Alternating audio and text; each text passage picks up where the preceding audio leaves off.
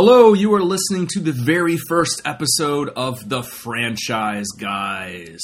We are a podcast that looks at film franchises with a very ridiculous degree of passion and intensity, but that's why you'll want to listen to it if you enjoyed our first show. It's always Friday the 13th. You're going to get that similar type of goodness. And if you're with us for the first time, I hope you like it. My name is John Evans. I'm joined by Vikram Wheat, Michael T. Kuchek. We are all relatively active Hollywood professionals or former Hollywood professionals, screenwriters, and generally uh, creative dudes. How you guys doing today? I'm excellent. Uh, you know, I, I, I, should throw out there, just by way of introduction to our audience, um, uh, uh, the show kind of came out of the fact that uh, when we were doing It's Always Friday the 13th, every episode was uh, a, an in-depth examination of a different film in the Friday the 13th franchise. And as we got closer and closer to the end, uh, we got more and more people asking us, you know, what's going to come next? What are you guys going to do after you run out of Friday the 13th movies? And, um, well, this is it. This is what we're going to do because uh, uh, it was just kind of such a cool format that we're like, you know, let's apply it to other franchises. And here we are. Yes, and we're starting with a doozy. Vic, how are you doing today, by the way? Doing fantastic. I'm gonna I'm gonna borrow one of uh, my favorite lines of Mike's and say that I am filled with the joy of life today. Yes. uh, yes. Well, today we're looking at a movie that's our best one since Jason Takes Manhattan the quality level is is very high on this film. That's a joke. Jason Takes Manhattan is not a good movie. Ah. But Alien is. Yeah. That's right. Our inaugural edition focuses on uh, what's generally regarded as one of the best sci-fi horror films, if not the best sci-fi horror film of all time. Ridley Scott's Alien. Hell yeah. Uh, and I, I, think with uh, this whole franchise, the, this the arc of this franchise that we're going to do, we're also going to mix in the Predator films because I, I kind of the same way that we started mixing in the Nightmare on Elm Street films. I think it actually does make this kind of the natural extension of what we were doing with Friday the Thirteenth because Freddy versus Jason really introduced the versus idea, I think, into uh, into the the popular culture. So of course, Aliens builds to Aliens versus Predator um, mm-hmm. It'll be it'll be interesting to see how these two franchises tie together uh, across the decades to wind up at that uh, not terribly successful place. But I think when we get to the Alien versus Predator films, uh, it will feel a little bit more like talking about Friday the Thirteenth sequels. But at least we've got a lot of great classic films to look at uh, early on in both of these franchises. Um, I think Predator probably only goes one um, classic film, but I did enjoy Predator 2 as a kid, so I'm, I'm still optimistic that there will be a lot of goodness to be found there.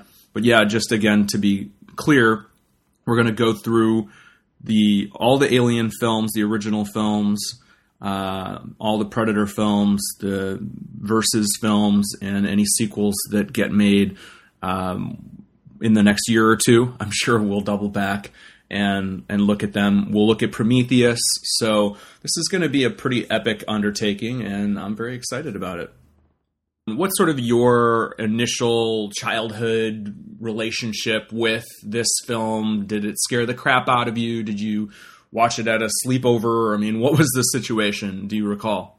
My first exposure to Alien ever was I saw a toy commercial in the course of I think Saturday morning cartoons for the Alien. And not a whole lot of people believe me about this, but I swear to God, they were selling a an, an alien action figure in which it was there's Ripley and she's in a dark room and another kid is like waving a flashlight around and another kid has an alien and they're stalking around, uh, hunting the other uh, uh, action figures. And I'm like, oh my god, this this looks amazing. And uh, oh wow, there's a movie attached to it too, but it was rated R. I wasn't allowed to see it because I was too young when it came out. Uh, I eventually caught up with it. Uh, I think on tape or cable, I forgot which. And yeah, it scared the fucking shit out of me when I was a younger boy. Sigourney Weaver has a line in the, the third Alien film, I think, where she says to the alien, "You you've been in my life so long, I I can't remember anything else." Um, and that's kind of how I feel about these movies. I couldn't tell you the first time I watched them, except that I mean, they were favorites in my house growing up. My my mother, my stepfather, both loved them. Uh, my father was not a, a horror movie person, so they didn't come up on that side much. But we watched. I mean, I distinctly remember doing Alien and Aliens double features on VHS at eight, maybe. Uh, I mean, very, very young. Um, my parents loved Sigourney Weaver. Uh, my stepfather said many inappropriate things about uh, the scenes of her in her underwear. Um, I don't. It's it's almost one of those things where I don't remember being terrified of it. I think because I probably didn't understand enough about what was going on when I was watching it. A little bit a similar experience with The Shining, where it wasn't until I watched it sort of in middle school or or you know freshman year of high school that I went, "Holy shit, this is scary." Um, this is what I've been watching the whole time. Um, mm-hmm. So uh, very very ingrained in me uh, as a as a film franchise for sure. Yeah, I think I actually saw it after I saw Aliens in the theater. Uh, so I was 11 when I saw Aliens, and it blew me away, and I found that terrifying. And shortly thereafter, we doubled back and watched the original on home video. It was even scarier. Obviously, it's more of a horror film than the second one and I loved it. But over the years, I mean, I'll just say right off the top that I'm an aliens guy more than alien, and I think that Mike and I plan to lock horns over this issue. uh, well, you know, you know and I don't ultimately a subjective thing, and, and yeah. because I mean they're both 11s on the 10 scale, right. and and when you have two movies that are so fucking good uh, and only differ in their approach to the material, it really is like the, the, the most purely subjective argument that can be made. You know, absolutely. Yeah, I mean, it's not like I'm going to diss the first one. Well, I mean, a little bit actually, but um, and you're not going to you know take aliens apart uh, with a hammer and chisel, but uh, there, you know, the watchability thing is is one of those factors in a sense. Like we always talk about Big Lebowski being something that you know you can watch every night if you wanted to, and you know you, you wouldn't get sick of it very quickly. Well, for me, Aliens has a lot of replayability. Whereas I think that you have to be more in the mood for the first one. I think it requires a little more patience. I mean, obviously it's slow paced and yep. it's just not a slam bam, thank you, ma'am kind of an experience. I you know, my my overall thought on watching it again, and I, I, I realized I had actually rewatched it not that long ago, like maybe about a year ago or so. So it's like you know sometimes when you rewatch these things, especially when we're doing like Friday the Thirteenth, like a lot of those films I hadn't seen since I was you know in, in seventh grade, you know. So it's like I mean this one was you know way more of a movie that I've, I've stayed on top of throughout the years, and um, you know, but it's it was long enough for me to kind of start picking up on things that I hadn't I'd noticed before, but I hadn't quite thought about before.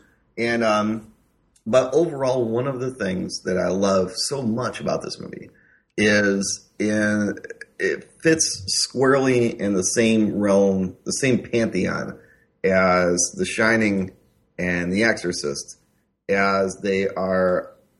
It is a horror movie about adults by adults for adults. You know, mm-hmm. uh, all three of those films demand a certain level of uh, audience sophistication, patience as it builds a sense of dread. Uh, I mean, obviously there are jump scares, but they're always earned. Um, yeah, we we are uh, you know dealing with uh, mature characters. Uh, they're they're grown ups with jobs. You know, none of them are teenagers. You know, who are just kind of hanging around waiting to get killed by something.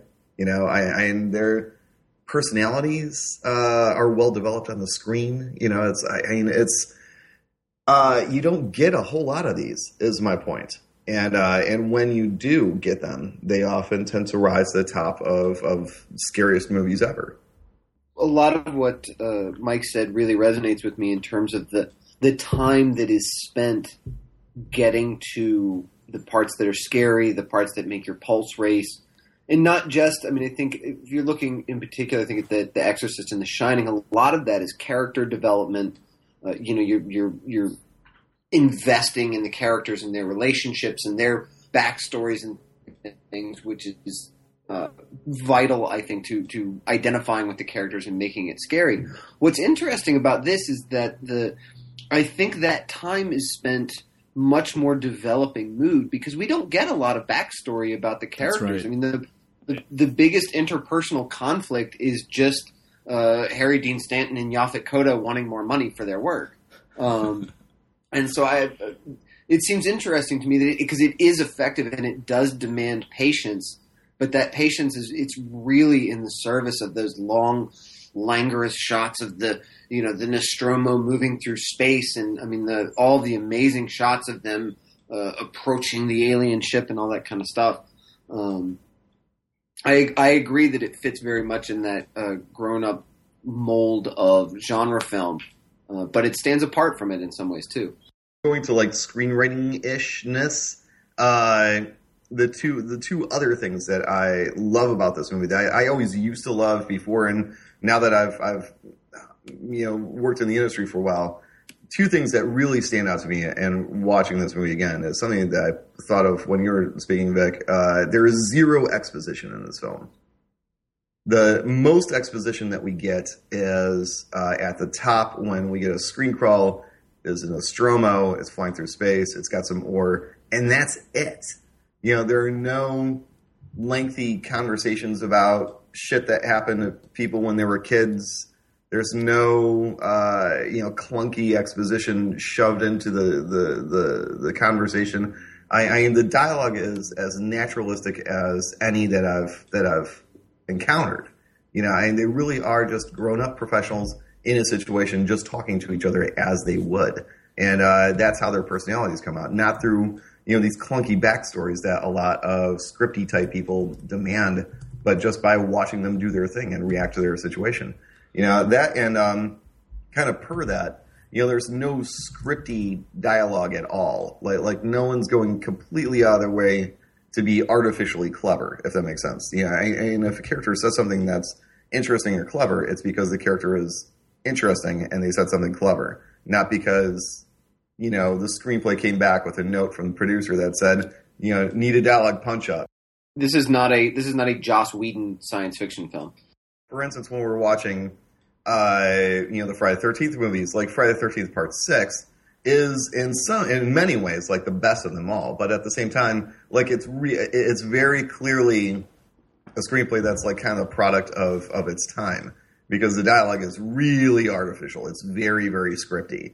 And this and Alien is at the exact opposite end of it. I would say that one of the other things that makes this movie so special is the fact that I don't think that before and very very rarely since uh, was there a movie in which you took a horror approach on a really hard sci-fi film. You know, I, I in, a, in a lot of ways, this is kind of the horror version of 2001. Well, I think it was designed with that in mind.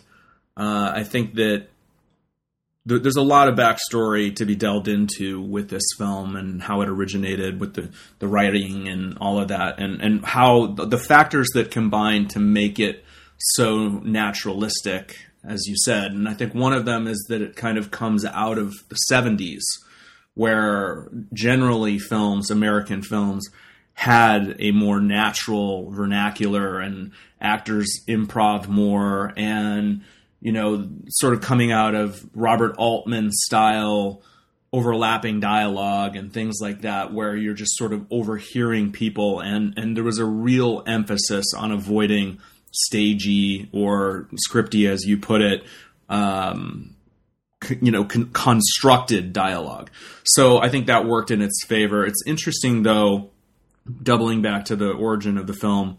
So, as most people know, but maybe not everyone, uh, John Carpenter and Dan O'Bannon went to USC together, and they had made a film called Dark Star, and it was kind of this film put through a comedic lens, you could say, because they didn't have any budget and they had a beach ball for an alien, and it, which Mike loves. Dude, the uh, first I, I, will say the first time uh, I, I, ever watched Dark Star, uh, when that beach ball shows up, I, I, I laugh for like thirty minutes solid. I, I was laughing so hard I stopped making noise.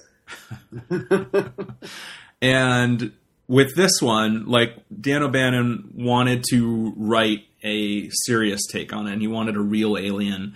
And he had about 30 pages uh, like which is still like the first 30 minutes or 20 minutes of, of this film uh, as it was produced. And he didn't really have the alien though. And fortunately he was also working uh, with Jodorowsky on Dune and there were some really talented artists that were sort of helping out uh, on that film. And I think that part of what makes this movie so amazing is that there's basically three really, really talented sci fi and horror minds uh, that were artists, conceptual artists that created much of the look of this film. And obviously, Giger handled the alien itself, and Ron Cobb and a guy named Chris Foss, I believe uh, were responsible for the ship. Both the one guy did the exteriors and the other guy did the interiors, and you know these these are really really gifted people, and I think that Ridley Scott is is an amazing visual director. I mean, like the way that he composes shots and lights them and moves the camera. It's you know he's one of the greats, and this film he he just took what they gave him and created like unbelievably indelible shots. I mean, the editor on this film said that when he would look at the footage, it was like walking through an art museum. And he just wanted, you know, his challenge was just not using stuff because it was all so gorgeous that he wanted to put it in. And interestingly, there were cuts of this movie that were like three and four hours long. So if you want slow paced find that version. Yeah, but I, I, I will say that uh, one of the other many things that you know jumped out at me when I was watching this movie again is, uh, and, again something I'd noticed before, but I was really appreciating uh, with this watch through was um, the production design. I, I, I, the Nostromo is amazing, and uh, I, I love the fact that it's it's basically a beat up eighteen wheeler truck of uh, of a ship you know. Um, and I, I, was actually surprised by. You know, I, see. Here's the thing too: is like uh, you know Harry Dean Stanton and Yaphet Kotto, they're they're complaining about the fact that they're only getting half shares, right? Uh, as comp- as compared to the other guys, and uh, because you know they work just as hard and la la la. Because see, here's the thing: is like the Nostromo is is a massive, massive, massive spaceship, and it falls to two guys to be able to fix anything on that ship you know, it's not like they're they're just fixing like a big block engine. It's like it's a spaceship, and they can fix anything on it. And and that's like, dude, give those guys full shares, man. it's also the sound. I, I, I, you know, they're they're in the wrong because they're complaining the wrong guy. You know, I, I, they're they're bitching at Dallas and Ripley, and it's just like we work for the company too. What do you want us to do?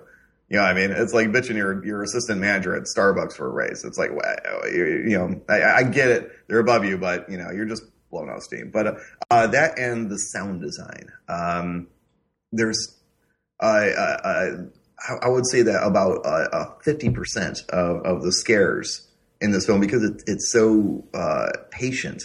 Uh, a lot of it uh, is the sound design. Uh, you know, the the weird beeps and groans throughout the ship. I mean, especially the sirens at the very end of it. But I mean, also it's like you know when they first land and that hatch opens and they're immediately hit with this crazed hurricane. You know, you're immediately you know informed at like a, a molecular level that this is a haunted place. You know, and it's like it's uh, wonderful on every level. Oh yeah, I, w- I never finished the origin of the of the oh, project yeah, okay. in the sense that Uh, he didn't have an alien, right? But he then worked on this film where Giger wasn't involved, but I believe Foss and uh, that artist known as Mobius. Probably we know him from comic books primarily. Um, they were working on that film, which of course is its own story and has a documentary, which I haven't seen yet, and I was going to watch last night if I had enough time, but I didn't get around to it. Uh, Dune was never made um, with Jodorowsky, and so these guys did meet, and once they saw, um, once O'Bannon saw that alien design and showed that to Ridley Scott, I believe, uh, is how it worked out. They're like, holy shit, we know what that's going to look like um, and I think that the chest burster thing that was the work of uh, Ron Shusett or Shusett, I think is actually how you're supposed to say that. And he just came up with that masterstroke concept that this thing like he, I think he said, uh, what if it rapes you? You know, what if it it screws you, um, and it jumps on you and implants this egg into your body, and that's how the alien gets onto the ship because they were stuck on how does the alien get onto the ship. And obviously, you know, there are at least six to eight movies that you can point to, like Planet of the Vampires and other films that um, the script took DNA from. But all of those elements combined into an original mix. And then they brought on David Giler and Walter Hill, who did a rewrite. And I think that's where all of the dialogue and characters were rewritten and we all know Walter Hill did The Warriors, and he had, you know, in 48 Hours, Southern Comfort were films that he was uh, doing either before this or, or soon thereafter. And I think that that naturalistic dialogue, the sort of blue collar truckers in space thing, I'm not sure that O'Bannon, I haven't read O'Bannon's script, but generally he was not given credit for that. So that's just another element of this collaboration that all of these talented people with different gifts, everything synced up on this film. And what they were good at was applied. What they were not as good at, someone else stepped in. And, you know, I mean, you wouldn't have had Giger doing the ships and you wouldn't have had, you know, Ron Cobb's Alien was kind of lame, but he designed that those amazing uh, hallways and doors and the hydraulics of, of the of the Nostromo that are amazing. So it it really is one of those kind of lightning in a bottle things where you know you just have a bunch of brilliant people and it ends up being a film greater than the sum of its parts.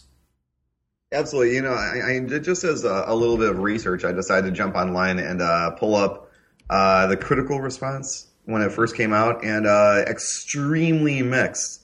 Uh, there were a ton of either shitty or uh, you know middle of the road reviews. Like Ebert generally liked it, of course, because Ebert was a fucking badass and the best of his kind, and is with a, a heavy heart that we carry his loss. But um, yeah, like I, and a lot of critics, you know, jumped all over it, man. I, I and like some of them would be like, well, the technical aspects are okay, I guess, but you know, it's just a stupid thing. It's a you know, they they, they frequently called called it a stupid cash grab of a movie. You know, uh, uh, as if it was like you know some dumb found footage film of its day. You know, and it's just like you know, I I, I, I rolled my eyes at all of them. My eyes are rolled. Even even Ebert though said uh, on sneak previews that it was a haunted house movie in space and at the time he did not put it in in the canon of great sci-fi films.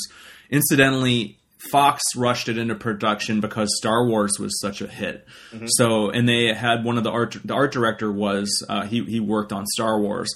So there was a somewhat cynical aspect to how the movie got made. You know, I mean, it, it definitely was. Do we have any sci-fi scripts? And you know, that was the one sitting on Alan Ladd Jr.'s desk at Fox, and so they made the movie. Love but um, so sometimes commerce helps out the art, you yeah. know, because I mean, for all we know, if it wasn't for the commercial success of Star Wars, an Alien wouldn't have gotten made. So you never know, man. Nick, I, I, any any thoughts on um, the history of the film, the backstory, how it came together, um, allusions to Star Wars or 2001? Well, it is the the just from what you guys have been talking about, the perfect examples of, of studios learning the absolutely wrong lesson from, you you know the success mm-hmm. of Star Wars because you can't imagine a science fiction film more different from Star Wars than Alien. Um, I do think that the and I'm sure we'll get into this more, but the uh, the cast is one of the astonishing things about this. You talked about the way that everything came together so perfectly, uh, and I know that uh, John Hurt, I think, yeah, actually initially uh, couldn't couldn't do it and was was in South Africa working on something else, and they cast Jon Finch instead. But then he got diagnosed with diabetes and had to drop out, and and Hurt's uh, the project he was working on fell apart, and so it just worked out. And I mean, you think about all the the fortuitous things that had to happen. I mean, Sigourney Weaver, this was her first film, I believe, first certainly her first major role in a film. Yeah, I believe so. Um, I mean, uh, she was a Broadway actress, but coming out of again, coming out of the the seventies and the the naturalistic dialogue and everything else, that you were able to pull together John Hurt and Harry Dean Stanton and Ian Holm and Yaphet Kotto.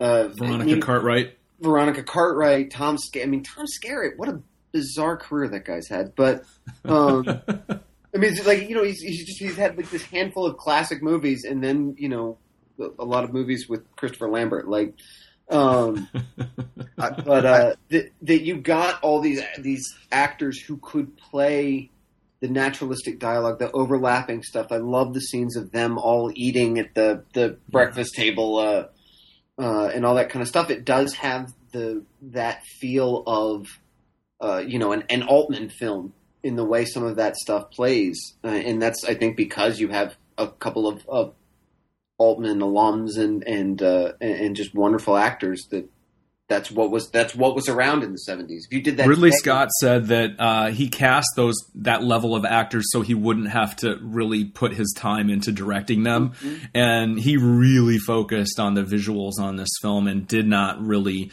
work with the actors much. And I think that it was wise of him to get people who could handle that, even though apparently initially the cast was very skeptical of Sigourney Weaver and because she was the least accomplished of them and a lot of the tensions between the cast members uh, ended up benefiting the performance because they, you know, that distance with with her is palpable in the film and it's appropriate to the characters.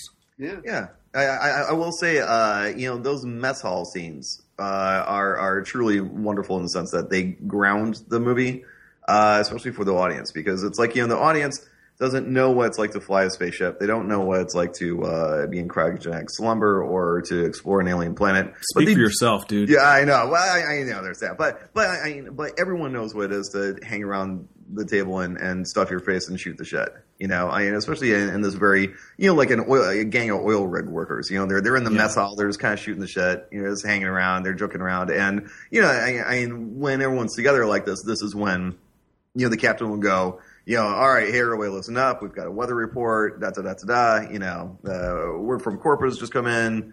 Blah blah blah. You know, I, I, mean, it's extremely grounded and gives you, you know, that that lived in, uh, very human feel. You know that that, and, and I, I love the fact that the first truly horrible thing happens in the mess hall. You know, it's like you know mm-hmm. Scott takes the you know the one element that's like the most grounded, and that's the first to be like truly invaded by the alien. I found myself trying to imagine what it would be like to watch this scene when you know the alien bursts out of John Hurt's chest for the first time. Like to go into the movie theater and watch it and not know what was getting ready to happen. I, I feel like it just in retrospect, it's a scene that the true horror of it has just been dampened by time and spaceballs and uh, repetition and, and just how influential the film is that to sit there for the first time and watch it like i feel like there there must have been people fainting. Um, well uh, the producers indicated as much. I mean there this was one of those films that in the test screening you know an usher did faint. And it wasn't that scene it was actually when ash's head gets knocked off.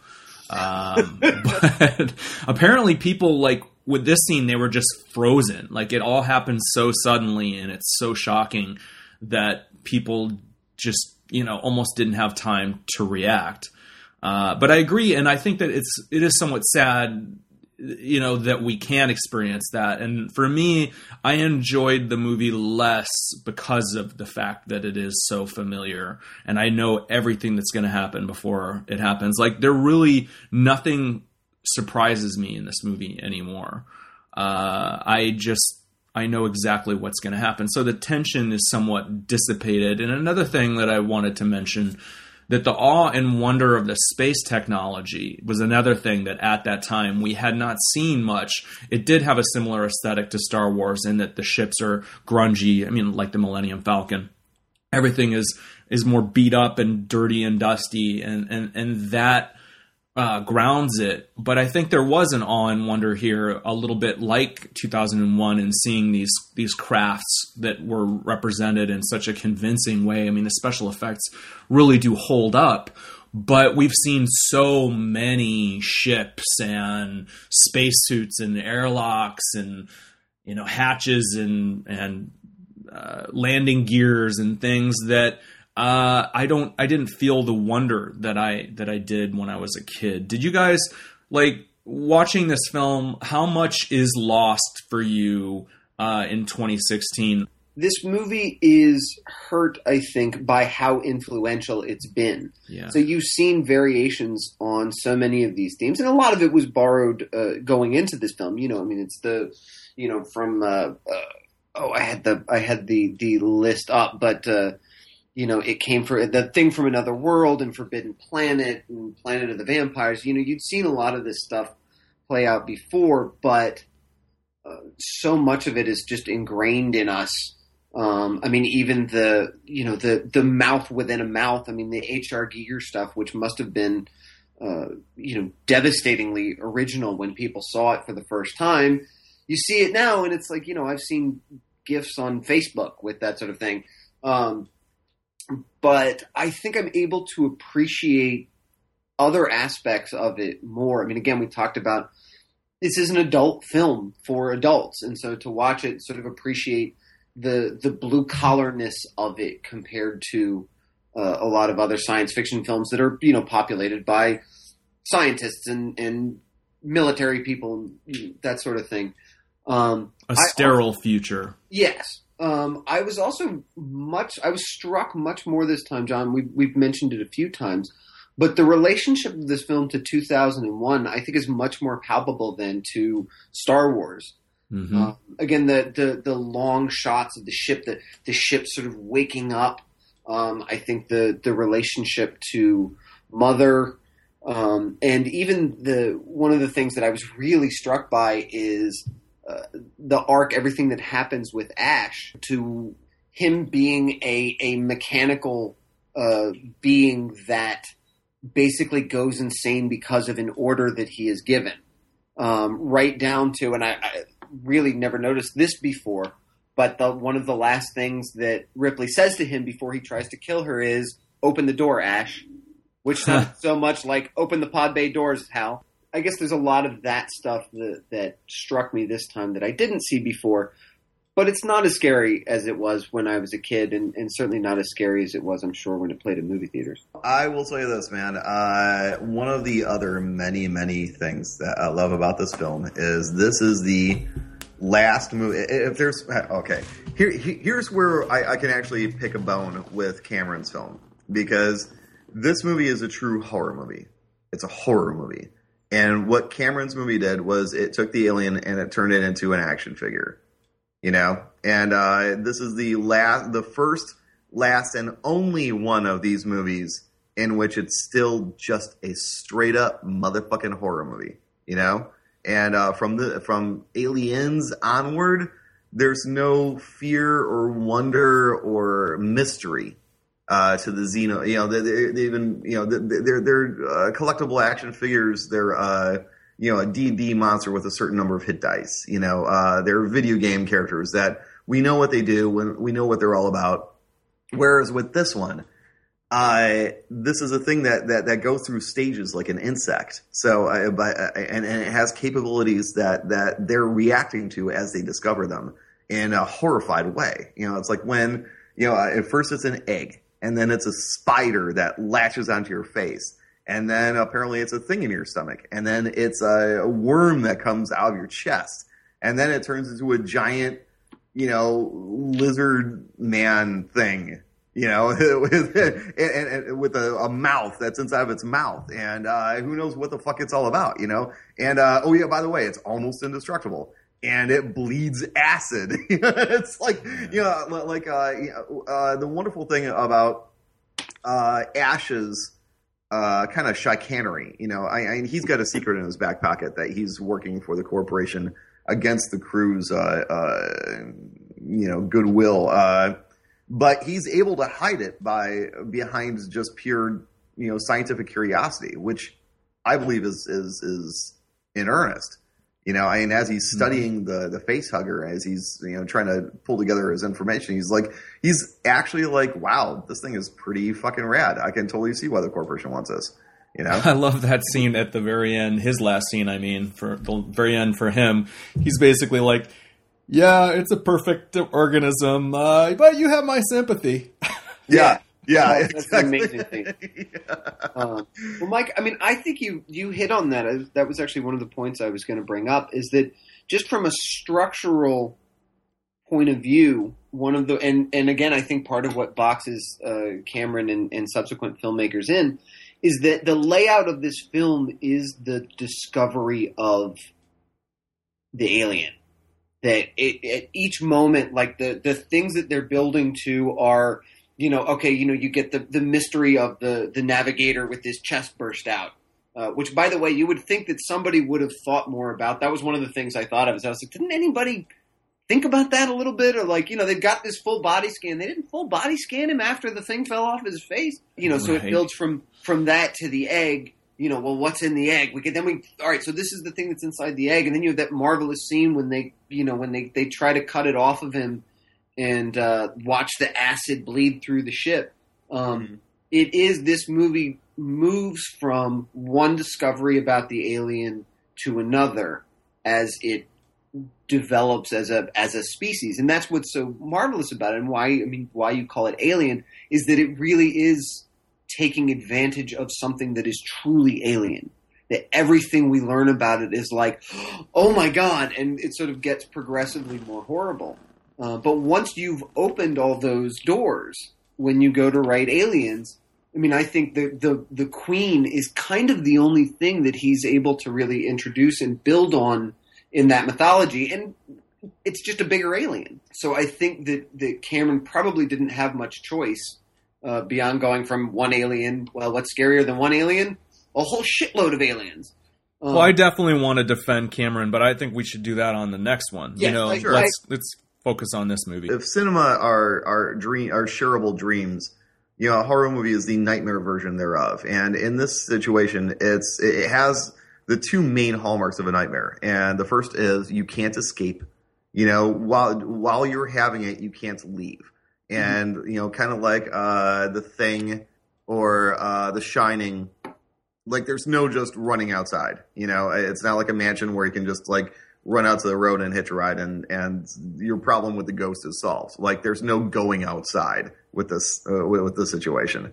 And uh, the other is the the amorphousness. You know it's like I, and they're they're constantly reacting to the fact that the thing that, you know I, I they're reacting to it at one stage and then it turns into something else and then they're reacting to that stage and then it turns into something else and now they're reacting to that stage. You know i, I at first it is like, like, the thing in that way. Yeah i i, I mean it's it's uh, it changes the rules on them throughout the entire movie. And for that reason, that they, can never get a solid footing. They're always fighting and struggling and thinking at a disadvantage. You know, they're always, you know, I, and the other hallmark of horror is the establishment of a certain level of helplessness. You know, and in this case, they're constantly, I mean, even though that they are a crew of capable, intelligent, grown adults with uh, uh, enough technological wherewithal that they can rig together tools and weapons as they need them, you know, and they outnumber it seven to one, but they're still always, you know, reacting. They're, they're, they're, they get their asses kicked the entire time. Let's get into what I think the really most interesting thing is about maybe this whole franchise, and it really is the alien itself and that life cycle that you mentioned I just find the the combination of things so genius because it's sexual in a really disturbing way. Like everything that Giger does is sexual in this. You know, maybe it's sexual slash sensual. Uh, in that, like, it has this texture and this sort of lugubrious, wet, sticky, you know, metaphorical. like uh, Veronica Cartwright said, everything is like a penis or a vagina in his like conception of the of the alien ship and the you know the the apertures that they crawl that they climb into to to get into the ship and you know it the whole thing it's eggs and it's these phallic inserting tubes that the um, that the raping xenomorph jams down your throat. Like it, it's just slightly different than well, you know. I, I see. Here's the thing: is is Ash describes the alien as the ultimate survivor. You know, and and what uh, most ensures the survival of a species is reproduction. You know, I, I, I, it's focused on indestructibility and reproduction is the ultimate survivor of any species, and in in, in that sense you know, it's uh, kind of a, a, virus writ large, if that makes sense.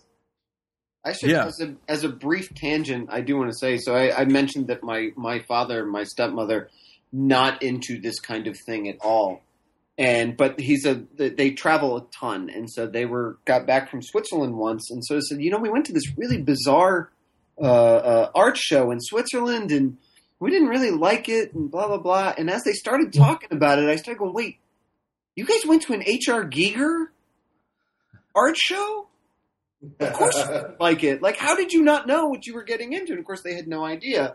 Um, and I was also insanely jealous of them uh, that they were able to do that. But that's if you've seen his art in general. It, it, John, you hit the the nail on the head. I mean, it, it is sexual and and you know vaginal and phallic and and and mechanical and just bizarre. I mean, the the attaching him to a project like this and saying make something alien uh, could not have worked better. That couldn't have been a better uh, merging of talent, I think, than that because that creature is. I mean, there's a reason that it exists the way that it does in our in our pop culture. Um, there's there's never been anything like it, I think, in film. Oh, absolutely. Also, the word biomechanical is interesting because you know it evokes this juxtaposition that the film presents to us, which is the technology of humanity versus the technology of this species. And there is something of a hybridization between the mechanical and the organic that's just intrinsic to this creature because you know acid for blood and the indestructibility like very it, those are artificial those aren't qualities that we associate with the organic. And yet it, it's squishy and slimy and you know there's all kinds of uh, animal and sort of shellfishy aspects to disturbing you know shellfish uh, aspects to the design. And the whole species what it does is it creates mergers. Like this is somewhat initiated in this film, but the idea that if the alien implants a human being, you're going to get an alien that's sort of, um, you know, uh, the child of humanity and alien, and the alien is sort of the child of uh, the organic and the inorganic, and all of that works together so well. Well, if you think about it too, over the course of the franchise, you see it very much here, but throughout the franchise, the design of the alien incorporates into the production design in a way that yeah. the creature hides in plain sight. I mean, that that ending yeah. scene when Ripley has escaped to the the shuttle. You know, I forget she's putting something into the computer or something. The alien is right there in front of her, but it blends so well into the the tubes and the ducts and the wires and everything. It fits. That's an amazing point. And there's another one when in Brett's scene when I had not seen this before, and I don't know if it's just because I it's my Blu-ray or if it was the director's cut. There's a shot of it hanging upside down in the chains where it's right in the middle of the shot. It doesn't move, but you're just watching the alien, but it's completely camouflaged up there. That like it would be so easy for you not to notice it just as the viewer. Mm-hmm. It's amazing. I, I and again, I, I, I am talking about the, the brilliance of the production design, but also the fact that I, I they, uh, you know, it, it, goes to the similarities uh, between humanity and the alien. You know, I, we're we're both two apex species. You know, uh, humans are are physically weak, but we have tool use. So we have ships, we have weapons, we have all this, you know, we have computers, we have all this good stuff. Whereas you know, the alien is an apex creature because it's uh you know it in and of itself is you know fashioned by evolution into you know uh you know the ultimate survivor and right. uh yeah so it's like yeah that's a good point too but you don't see them fucking each other over for a percentage right yeah but I, I, john you don't know that yeah, that's true. We don't know I, I uh, how much it costs to construct uh, Alien Queen's lair. Well, I will say I will say this that one of the things this is in terms of the production design. I got so used on Friday the Thirteenth to picking out the things and being like, "Well, that's just silly," and watching this is so different because it's so well done. But the one thing that leapt out at me was in the in the Brett scene. There's just water dripping all over everywhere and I found myself thinking, if you were on a spaceship, water would be a pretty important commodity. Like, I'm not sure you would like this. Is there a leaky pipe up there that somebody should get up there and fix? Well, I, I, I it's interesting that I, that leads directly into something that that I was thinking about while I was watching this. Is uh, there's a lot of unexplained, like kind of I would almost say like uh, haunted house stagey elements to to the setting, but uh, but they work because and you don't know. Like, like for instance, I, I, we get like a lot of strobe lights uh, when the alien pounces on uh, Veronica Cartwright and Kotto when they're loading up the coolant things uh, near the very end. Uh, like, there's just like a spotlight, and its silhouette appears in the spotlight, and it's like where'd that spotlight come? Like, like there's a lot of things that like when you're watching the movie, you're, you're like, where'd that come from? Why is there a strobe light? Why is there a spotlight? Why is there water dripping from the chains? And I, I guess you could kind of go, well, maybe there's, I mean, there's a lot of steam on the ship. There's always steam blowing out of pipes and stuff like that. So maybe it's like condensation on the machinery, but you don't really think about it because at, at the end of the day, it's a giant spaceship. You, I, you don't know.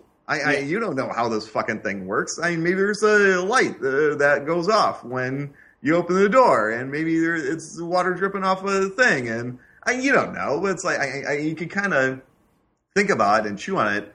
But I, ultimately, the explanation doesn't really matter because it just makes this a darker, weirder. It, it, makes this that much more of an expressionistic film. I mean, they really are in a nightmare where there are weird lights, weird sounds. You know, shit just kind of happens but none of it feels like a, a, a, gimme from the filmmakers. It just feels like this is the world that they're in, and you know. Well, I do have a lot of nitpicks about that stuff, and I'll either get to that later or as it comes up in the course of our conversation. But what is airtight and what is most important to be logical is that life cycle of the alien. I mean, like. Can you guys think of anything about the alien, the organism itself, and how it works that isn't just perfect, you know. Well, I, I, and that's kind of the other thing too is uh, like in the same way that those mess hall scenes kind of ground the the human characters. Um, the fact that every step of the alien's life cycle is something that can be found in in nature. You know, you can find an insect or a spider or an arthropod that does everything that it does. You know, and it, it's just kind of like this weird mashup of things that you can that they can find in reality somewhere you know and and all of it kind of clicks together in a way because there are elements of like actual evolution so yeah. you know taken to a horrifying degree so it's like you know I, yeah there there are there are parasites that implant an egg in you and the young come out of you while you're still alive and you know, then the thing like gets into a cocoon and it comes out something bigger. Yeah, you know? the virus and that element of it. Like you mentioned the word virus before. Like it taps this movie and this creature, this life cycle taps into our fears of just sickness and mortality in in you know a general way, but also yeah, like the idea of of insects you know vermin implanting their eggs in your ear like that weevil urban legend and you know like there's a lot of real uh the fears that people have of their bodies being violated by contagion and infection and and bacteria and things of that nature. But then there's also more literal like i think that everyone is afraid of being raped. And i think on some level this is like jaws you know where there's something universal about you know well I don't want to swim anymore because I might have a shark eat me. Well, this isn't as as literal, but like when you watch that thing coil around the guy's, uh, you know, when the face hugger is wrapped around Kane's face, there's just a, almost a, a visceral, primordial dread to that having some you know growth on you, some it, I don't know. It taps into something that feels real, even though we're not actually afraid of this specific xenomorph showing up and attacking us. I, I think that part of the genius of the film is that we we feel like something like this could exist, right? Well, John, yeah. I'll even I'll take that a step further because I was watching this with my wife, who is uh, uh, just over six months pregnant with our second child and when we get to the you know the the sort of famous scene John Hurt and like and you know you watching it now you know the thing is in his stomach and Emily was like it's really weird to watch this right now um, because of course she's watching it while the baby is is flipping around and kicking in her in her stomach. Um, I mean, I think that that's probably a big part of of what makes it feel so terrifying. Is that look like half the population uh, not on this podcast, but half the Earth's population, you know, will probably go through that experience of having something growing inside of you um, that is, you know, yes, natural and beautiful and wonderful, but also kind of scary to feel something moving inside of you that is not you. Right. Right, right. Yeah, I, I heard like one of the producers said that they thought the movie would make more money but women, particularly that have had a child, uh, were even more leery of this film and did not see it when they heard about that. Yeah, I, I, it's definitely a theme that that's picked up and taken throughout the, the rest of it. Like, like other filmmakers that have come into this franchise definitely pick that up. Uh, it, it, becomes a running theme, especially with Ellen Ripley. Yeah. Uh, Meaning what? Yeah, just a, just a whole pregnancy aspect of it, you know. Mm-hmm. Um, but I, I mean, Johnny, you did touch on something that I really liked rewatching this movie again. Um, when the facehugger is on John Hurt, and uh, you know Ash first goes to you know just see if he can take a forcep and like just yank off its leg and see what happens, and uh, its response is to tighten the coil of its tail around his neck as this extremely subtle but extraordinarily uh, effective warning. Yes. To exterior predators. it's like, yeah, you can pull me off, sure, but I'm gonna kill. I'm gonna kill this guy. You know, so, so they have acid for blood, but they drool all day long, and you never see that burning through decks. So apparently, their saliva is not acidic. I think it's a lubricant. They, they drip. It, it, it's a dick that drips lubricant.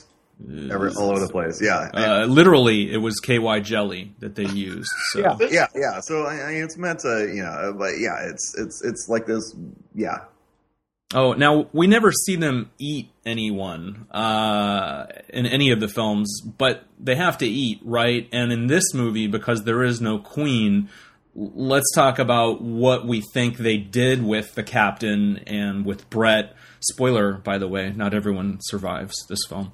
Uh, they cocoon the guys, and we see in this deleted scene that uh, it looks somewhat like what we see of the cocooning in other movies, but in this one, obviously, it's not for the purpose of setting an egg in front of, front of them and having the face hugger jump out and, and impregnate the person.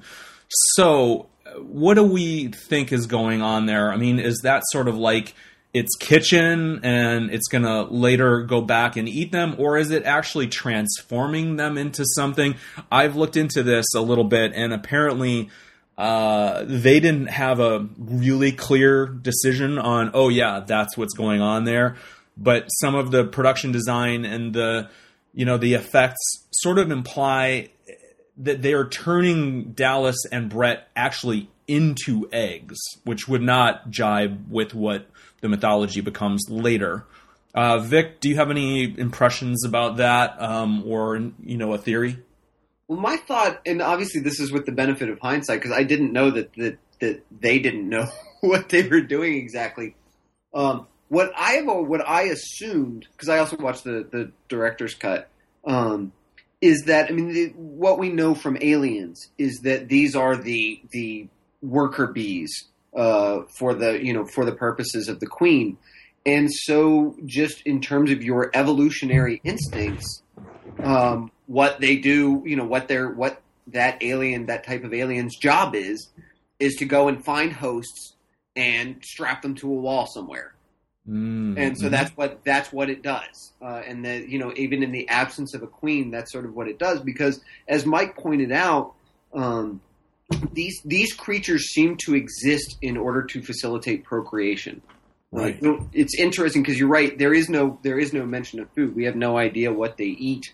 Uh, I mean, Christ, maybe it's photosynthesis. Like I don't, you know what I mean? Like I don't know. Yeah, I, I, I mean that's kind of the thing too. Is like I, I mean it goes from worm level to giant man level uh, without really absorbing any calories that we know of, and it's like I mean, how does it do that? You know, uh, you know, Ash mentions that its its skin is constantly absorbing and changing, and I for all we know, it might actually be something like that. Uh, You know, I, I'm not a biologist. I don't know. Any, I don't know shit about this, but I mean, it is like I mean, ordinarily an animal has to eat food in order to grow, and this one just kind of doesn't. It just gets bigger just because. Yeah, maybe it is. I mean, that's a really interesting thought that it it, it gets its energy through something else. Um, I think there's something in the movie that would hint at that, and I'm going to have to double back and look into it. But another thing about its MO is that i- in this film, and by the way, I just want to say, as far as things that totally hold up, for me, the design of the actual alien warrior, the adult alien, completely holds up. Absolutely. Yeah, but uh, it puts its mouth within a mouth right through Brett's head, and I I feel like that is sort of something that it tries to do elsewhere in the film. I think that's what it does to Parker, uh, ya- Yaphet Kotto. So I think that like this movie is sort of suggesting that it grabs you and to kill you or to give you a lobotomy or or something, it punches this hole right in, in your skull. Yeah, I, uh, see, here's here's kind of the other thing too. I, I, mean, in terms of you know feeding and whatnot, um, and its actual behavior, I there there is something uh, uh, of a. I mean, it's insect-like in some ways, but in other ways, it's kind of like a, a predatory, uh, you know, like a tiger or something. Because speaking exactly of that scene, we have uh, and Veronica Cartwright. They're uh, they're loading up the coolant, and uh oh, there it is, and. She is so freaked out that she won't get out of the way so Yaphet can can fry it. So like the brave fucking badass they is, he actually like attacks it with his fists. Yeah. And and w- which of course is a losing proposition. He gets knocked out with its tail. And what the alien does is it just murders them both and then moves on. Like it doesn't grab either one of them for food. I mean, it's Yeah. almost like you know you. I, I and sometimes like you know tigers will just kind of attack you just because. You know, uh, you see zookeepers are always getting eaten by shit. You know, um, Mhm.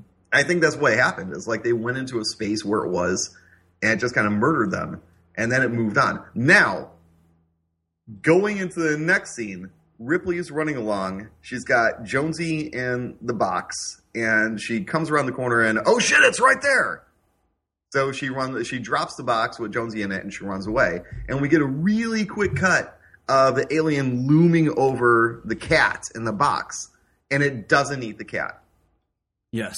And so, and then uh, Ripley comes back because she wasn't able to stop the self destruct cycle. She peeks back around the corner. Jonesy is still there, totally unharmed. The alien is gone. And so she runs into the shuttle, gets in the shuttle, takes off. And then only to realize that the alien is gone, quote unquote, because the shuttle was right down that same hallway. And apparently it walked in, it walked into the shuttle and crept into a little corner to take a little snooze. You know, so I, I, my guess. Oh, and the fact that like when she blunders across it, I, I, Vic, as you point out, like it completely blends into just like the pipes of the shuttle. You know, she she has to, she's right on top of the fucking thing, like flipping switches, and sticks a hand out at her, and even but it doesn't attack her.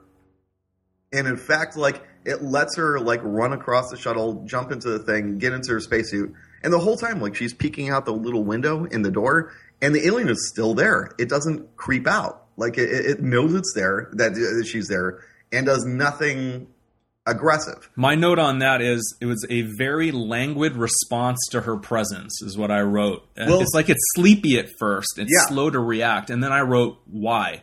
Well, I can see that's the thing. I think it's sated from having uh, uh, from, from whatever nutrients it got from Veronica and Yaphet.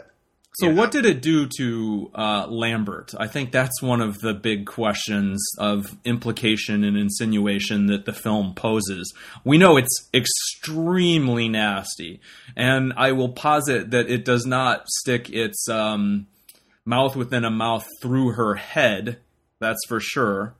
Um, but it it's doing something with its tail there. That back to the rape thing that is pretty freaking insinuating of nastiness. Yeah, the, the, the tail like slowly curls up uh, across her legs in, in a way that uh, on this viewing I found reminiscent of that tree branch in the original Evil yes, Dead. Yes, I thought the same thing.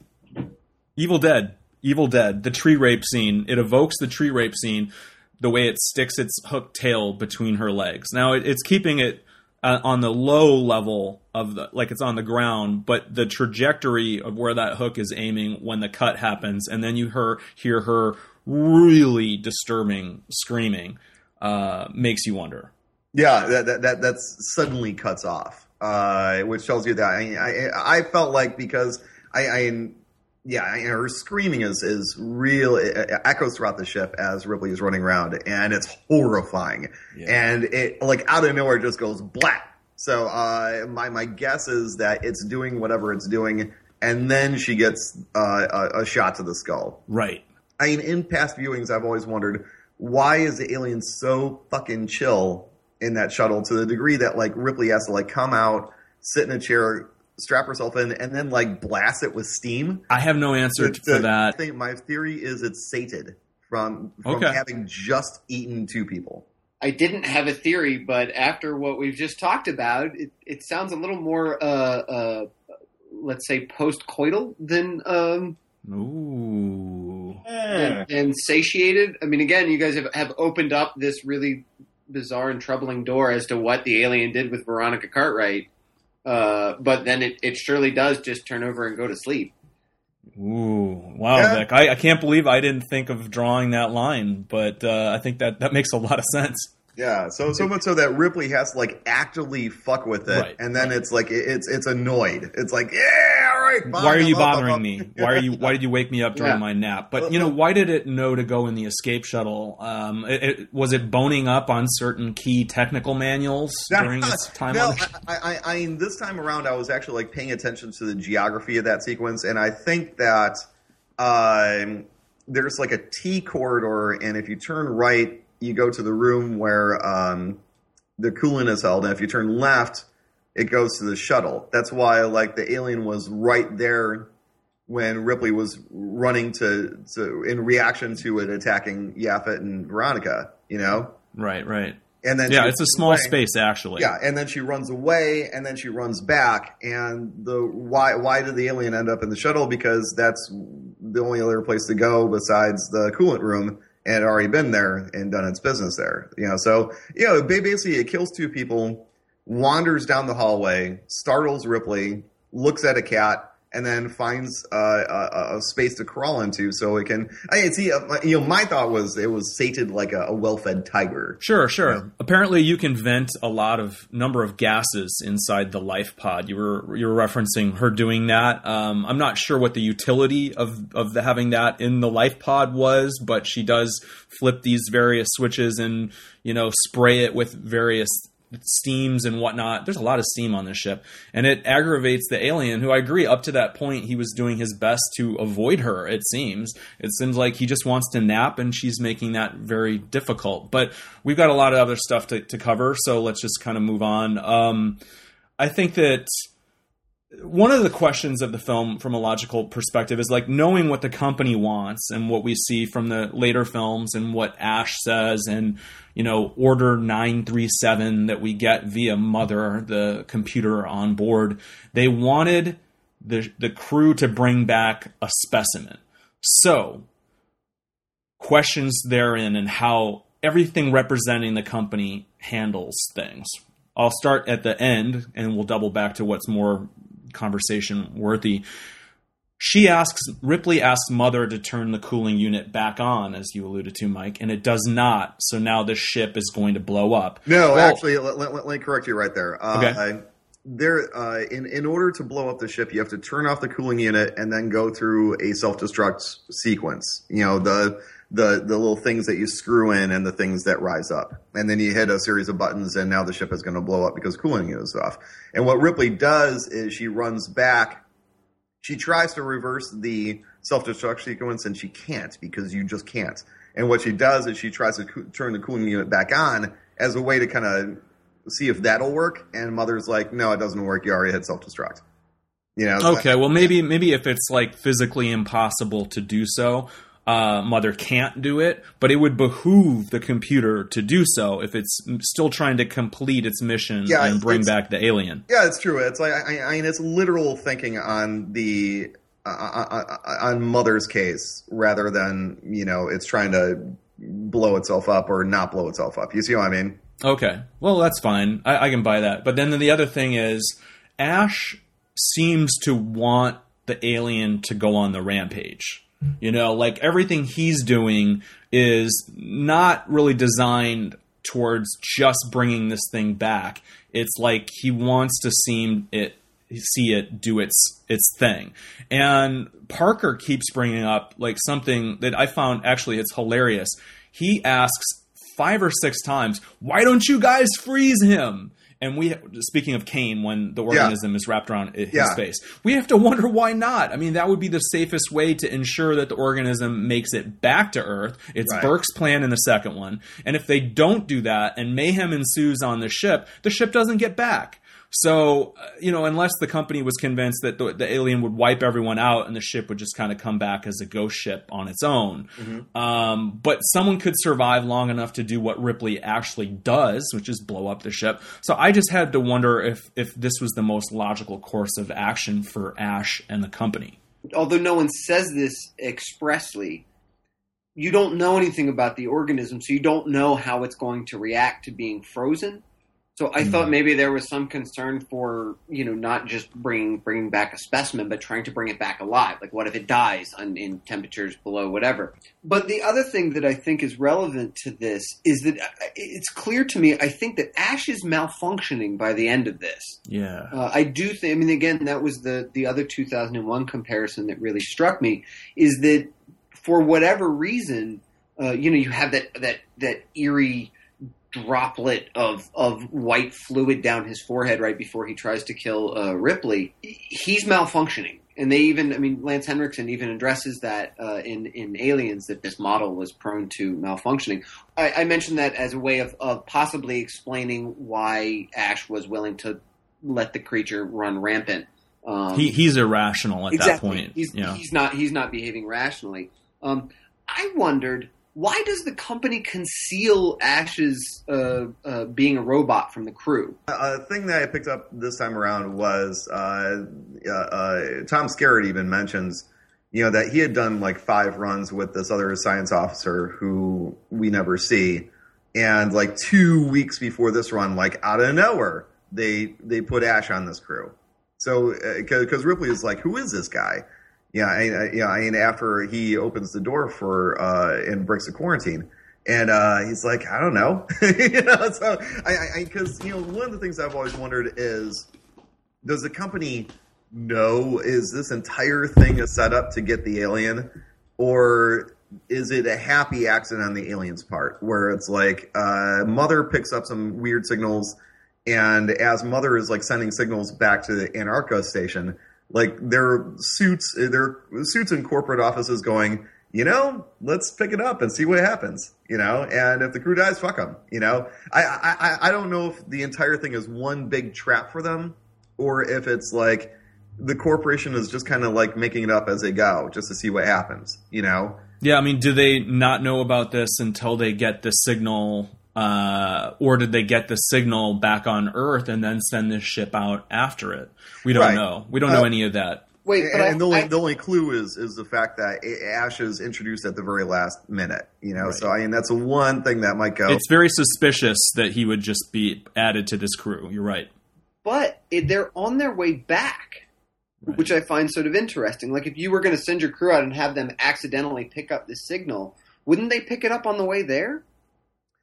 Yeah, I, I- maybe they're part of like some other mining thing, or else you know that you know it's, it's kind of like how a trucker will go from New York to Ohio and then you know pick up something else and go from Ohio to Florida. You know, Oh, uh, all right. Yeah, that's interesting. and on top of that, it's just like I mean, you know, why waste twenty million tons of ore?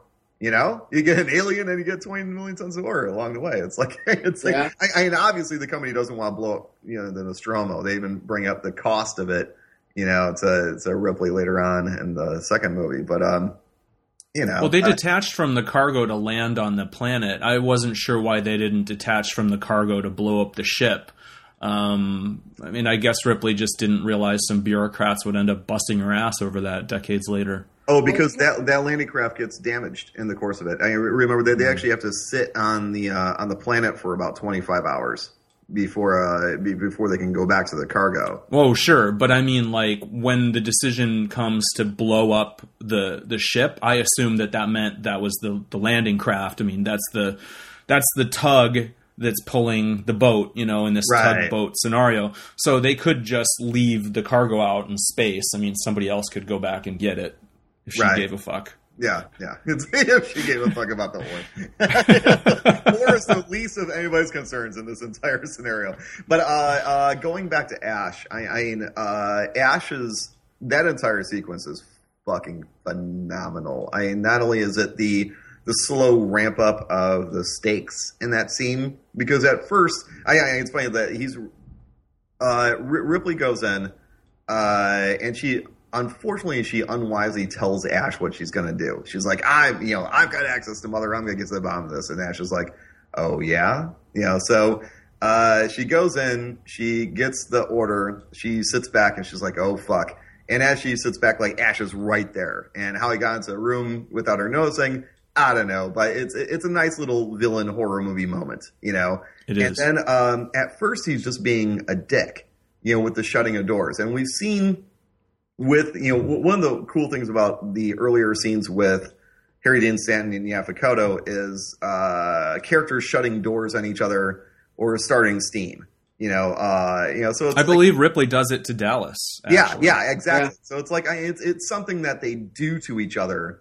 You know, so when it when he first shuts a door on her, you know, we're not thinking, uh oh. It's just like, all right, well, I mean, that's just how these guys interact on the ship. But then when he keeps doing it, and she start and you could and to Sigourney Weaver's, you know, yeah, I, she's she acts this scene fabulously because I can see like she's starting to get scared, but she's also pissed at the same time. But it's going up by degrees. And then like when the milk starts dripping down his face, you're just like, what the fuck? And that's one of the most awesome things about this movie is it constantly gives you what the fuck moments. You Yeah. don't know what's going on, but they come out in like really naturalistic ways. Like he's finally losing his shit, you know? And so he throws her around and she's knocked out because it's a movie. And if you throw someone around, then they fall unconscious for a couple minutes. And then what happens is you'll notice that there's, uh, you know, I've always wondered, you know, the, the magazine attempted kill was like one of those weird 70s things that I've always loved. Kind of like how Lois Lane like dies by being drowned in gravel and Donner's Superman. You know, they, they, they, were great of, of thinking of like these bizarre demises. And so he's going to kill her by suffocating her by, by rolling up a magazine, and stuffing it down her throat. And if you'll notice, something that I didn't pick up on before, it's out of Dallas's porn collection. Dallas's porn collection. I, noticed, I did notice the pornography up on the wall, but I Yeah. didn't. Know, uh, did, how do you know How it's do we- Dallas's? Because, gentlemen, because Dallas up until now is the only character who has access to Mother. Like you actually can't go into that room unless you're the captain. See what I mean? And the scene takes place directly outside of Mother's lair. You know, so what other character is just randomly hanging around that section of the ship? You know, out, This is why people want to listen to this Yeah, show yeah, yeah. to So- get into Dallas's porn collection. No, it's like, I, I, I, in I, I Dallas, uh, you know, he's yeah, I, I, I he's got like uh, nudie photos taped up on the wall, and there's a pile of magazines. And you know, I, I don't think that he's got, you know, I, I one, can, I, we don't get a shot of the magazine itself. Now I'm But- not I'm not clear. Hang on a second. Um, I think you do kind of see the magazine. It does look like it's one of those types of magazines, Yeah. but there could be a door between Mother's uh, that little room where she talks to Mother. I'm pretty sure that's a little room and it has a door, but on the other side of that door, we don't know that that is sacrosanct uh, territory. I, I would assume that that was like Brett's shit myself. Maybe I, I, I, I'm from their characters, yes, but I, I, unless you know we, we see that they're like in a bunkhead, you know, then it's like I, I'm basically like that is the section of the ship in which Dallas spends the most time. So I mean, thereby it's Dallas's foreign collection. Two thoughts I don't want to miss. Number one, John, I had no idea you were such a prude that you had to refer to it as one of those types of magazines. it's a, it's it's a it's a porn. I mean, it's a it's a pornographic. It offended my tender you can, you sensibilities. can say that we've we've cursed on here already. Um, we we've you know opined at length on the the uh, breasts of various characters in Friday the Thirteenth. Um, but uh, there's also uh, something that I hadn't really considered uh, until we get into these discussions of the the various sexual aspects of this movie. What they The gonna, idea that- he's going to jam a porn magazine He's down gonna, Ripley's he's gonna throat. roll up a porn magazine into you know essentially a giant phallus and then try and suffocate her with it. He's uh, going to deep throat her to death. to Well, death. Yeah. And, and, and, and weirdly enough, in, in, in a bizarre, you know, juxtaposition with the alien itself, you know, it Mhm. shoves a thing down your throat, Ooh, and point. then you die. You know, Somebody said on one of the commentaries or you know special features that they thought that that was as close as that scene at least a- as close as Ash comes to being sexual. Like, is that as a robot is is he even capable of any of that? And that sort of represents the apex of that to them. Yeah, I, I, I love that, I, and, and especially when Yaphet Kotto comes in and and fights him, and like he's he's obviously like really strong because, I mean, again, like he he, re, he he doesn't like grab him by the neck or the eyes or something like, like he just puts his his hand on Yaphet's pectoral muscle and just Yeah. squeezes really hard. And he's so strong that like that's uh like you know he starts Parker reacts big to that. yeah, ah! you know, and, and it's like he, like we already know that he's got milk coming down his face. He's super strong. He's acting in this weird way, and then when he bashes his head off with um with the fire extinguisher, I mean, dude, you're just in such a weird nightmare of a scenario where it's like anything can happen, and even like the interior of it. I love the fact that the interior of Ash's body isn't like circuits and chips. It's Oh like yeah, I mean the use of organic stuff in the FX is is huge in this film, and and part of its brilliance is that like they use pasta and fish parts and and organs, tripe, and you know various like, and they've used real blood in certain parts. Like they really used uh, amazingly tangible, tactile, gross things to make these effects work. Yeah, it's like Caviar, they use yeah, caviar. He's filled, he's filled with white tubes with milk, and there's like little Marbles. bulbous things going on. I, I, it does look organic, but just in an alien manner, just like the alien. So it's like, Why does he malfunction though? I mean, I think that's the real question. Like, uh, he doesn't see any action up to that point. He's not banged around or hit in the head or something. It just kind of happens. I'm yeah, not sure. I, I will say. I, I, I had two quibbles about this movie. Uh, I, I in ninety nine percent across the board, I love the movie even more having watched again. But I had two things going in. I'll save the other one for a little bit later. But one of them was there is no triggering moment for him to go nuts. I, I mean, even in Hal's case, uh, we can say that you know th- there, there are theories to be had Whereas in Ash's case, like he's actually just a machine who was following an order, and I, I guess the, like the most that we can get is, you know, uh, uh, Bishop's explanation that you know he's just a twitchy model, you know, and but it's a little convenient. It's a little like, nah, we needed him to like fall in a thing or yeah, you know, something. 2001, part of why it is such a, a magnificent seminal film, not just a science fiction film, but a film, is that Kubrick and Arthur C. Clarke put so much time and, and thought, I think, into uh, Hal's psychology.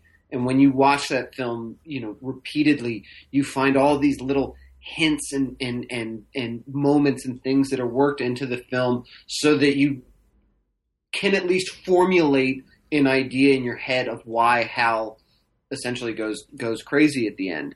Uh, and that's why again you I think you you sacrifice maybe you don't, but the decision to make uh, uh, Ash's reveal as a robot a surprise, um, I think limits you a little bit in in terms of of what you're able to do with the script in hinting about why these things eventually happen. Uh, I agree. It's not. It's not very well. I mean, I think it's he's a machine and the machine is malfunctioning. I mean, I agree that that's it's not a terribly satisfying answer. You do get the hints of like him letting letting them on the ship, and you have that moment when uh, Sigourney Weaver says, you know, when they're off the ship, I'm the ranking officer, and he says something like, "Oh, I must have forgotten." Um, yeah, uh, but but he can quote other aspects of the rule book chapter and verse, like Yeah. like, when, like when you know the, the engineers are bitching about their pay, and it's like, well, actually, you know, yeah, it's super suspicious when Yeah. he says that. We don't buy like, like, like, yeah, it, it, it- it's a great, it's an extremely well written and well acted ruse because, like, I mean, everything that he does kind of is buyable. You know, um, you know, but I they're my crewmates. They're in danger. Buyable if you assume that he's a flawed human being with feelings. You know, and he's using the you know an emotional uh, approach superficially in order to sell you know his very you know you know evil scheme you know i mean it's like I, I you know they're my friends i want to let them on they're in trouble they could have died you know and that's why ripley is like nah, okay i'm pissed By the off." way, to that point, I think that uh, her, her, she, her proposal was to leave them in the locker room for a prescribed, not the locker room, in the airlock for a prescribed period of time, and you know, basically run some scans or something. Like she wasn't actually just going to leave them outside the ship until they died, right? Right. I mean, yeah, th- I, I, I, you know, but you know, I, and according to the rule book, you know, they have to stay out off the ship Yeah. for hours, and and he lets them on anyways. And when she confronts him about it, he's like, "Yeah, but you know, they're my crewmates and my friends, and like, you know, so like, it makes sense on an emotional level, and that's why you know she's like, eh, okay, Well, and Veronica Cartwright loses her shit on Ripley for doing that that to them. right, yeah, yeah, Exactly. Such a great moment, and you look at it now, and all I can think is, boy, Ripley could have just beat the shit out of her if she wanted to. Yeah, Yeah. Poor Raga, but I, I, I, it's interesting though that um, much later, after Dallas has been taken, um, yeah, uh, and Ripley is just trying to figure out what the fuck to do, and uh, she turns to Ash and she's like, "Have you figured out anything?" And he's like, "I'm still collating."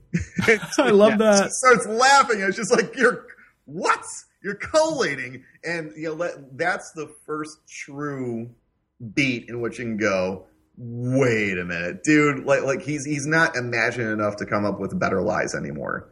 You know, I, I think that he's already starting to kind of come across. He's starting to get afraid a little bit. It is, a, it is a great performance by Ian Holm. I mean, again, I, I the casting of this movie has so much to do with why it works. oh yeah, I mean, he gives off that that weird, calm uh, uh, vibe, and and yeah, there's those lines. There's so many lines watching it. Uh, you know, if you've seen it a couple of times, you watch it. So many lines just have this weird kind of double meaning. Again, that scene, you know, uh, oh, I forgot, and you're like, no, no, you didn't. Like you're, I, I don't know. It's it, all of it is in a lot of it is in the performance. Uh, I feel like he does as much as he can to make that that twist of him, you know, kind of going insane and trying to kill them. He does as much as he can to make it work, but the script the script is just missing. It. There's just you know there's there's two or three lines somewhere in there that needed to happen. And like you said, yeah, he gets bonked in the head or uh, you know, I don't know, something happened. Shocked by something. Yeah, I, the only thing that I can think of that I can wonder is uh, the commonality between Hal and Ash is that they are both artificial intelligences that are presented with the fantastic. And uh, with something that is not only outside of their immediate purview, but out of the purview of the species, humanity, that created them in the first place. And whereas uh, humans will go insane, obviously, but you know, humans also have uh, a certain level of imagination that we can start going, okay, this is weird, but let's take a look at it. Whereas in both cases, the machine just kind of goes off the rails. Yeah, their thinking is much more rigid. You know, we're more by nature malleable and adaptable. Uh, that's a really good point. How could how would you guys think this movie would be different if Veronica Cartwright was Ripley? it's like lots of screaming and crying all the way through. well, she was originally uh, reading for Ripley and showed up in London to shoot the movie thinking that she was Ripley, huh. and she didn't know she was Lambert until she showed up for costume fitting and they gave her something and it said Lambert on the nameplate or something. They're like, huh. here's your Lambert costume. She's like, wait, I'm not playing Lambert. I'm Ripley. And then she calls her agent and her agent says, you're Ripley. And like it, something kind of broke down in the communication there. Now, obviously, it's kind of ridiculous to think about. Um, but that was actually you know something that could have happened. And she said that she didn't like the fact that the character she's she's reading the script and she's like oh she's always crying. What is this? Yeah, she yeah. didn't even want to do it. And apparently they said well you're you're the representation of the audience here. You reflect their fear. And and that's why she's like oh well you know i'm here i'll do it. But she didn't expect to play that type of character. So i we've all seen her in things. I, I like her in invasion of the body snatchers sure. you know? But it is kind of hard to imagine what this movie would have looked like with her in that yeah part. You know i i, I think I, there, there is a value to her character and and standing in it it's like you know this is a scary scenario we have at least one character who's going to react like that and like it, it's it's not I mean, it doesn't come out of nowhere. I, it's like uh you know for instance when they go down to the planet and, and, and even though like she reacts big to stuff like she's never un, unincluded in in the jobs that need doing. It's like when they go down to the plan in the first place and she's uh, talking about how she can't see anything and like someone's like quit your griping and in like this kind of like chirpy funny way she's like I like griping it's almost like that. That's that's such an ingrained part of herself that she actually owns it. You know. Yeah. Um, I like griping. yeah, yeah, absolutely. I mean, I think she does a great job. She actually is one of the only, if not the only person to win an acting award for this film. She won a Saturn Award for Best Supporting Actress for what it's worth. That's cool.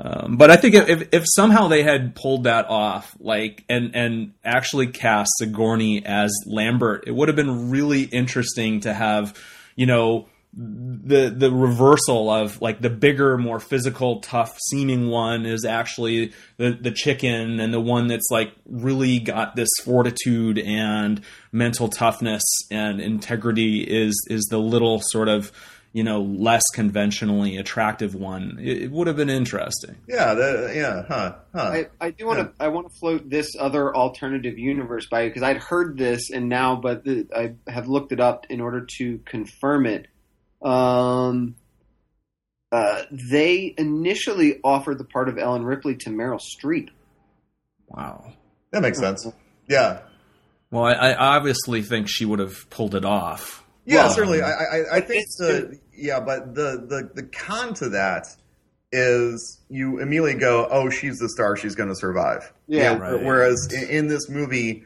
you don't know anybody. That's it's like they, they kill Tom Skerritt.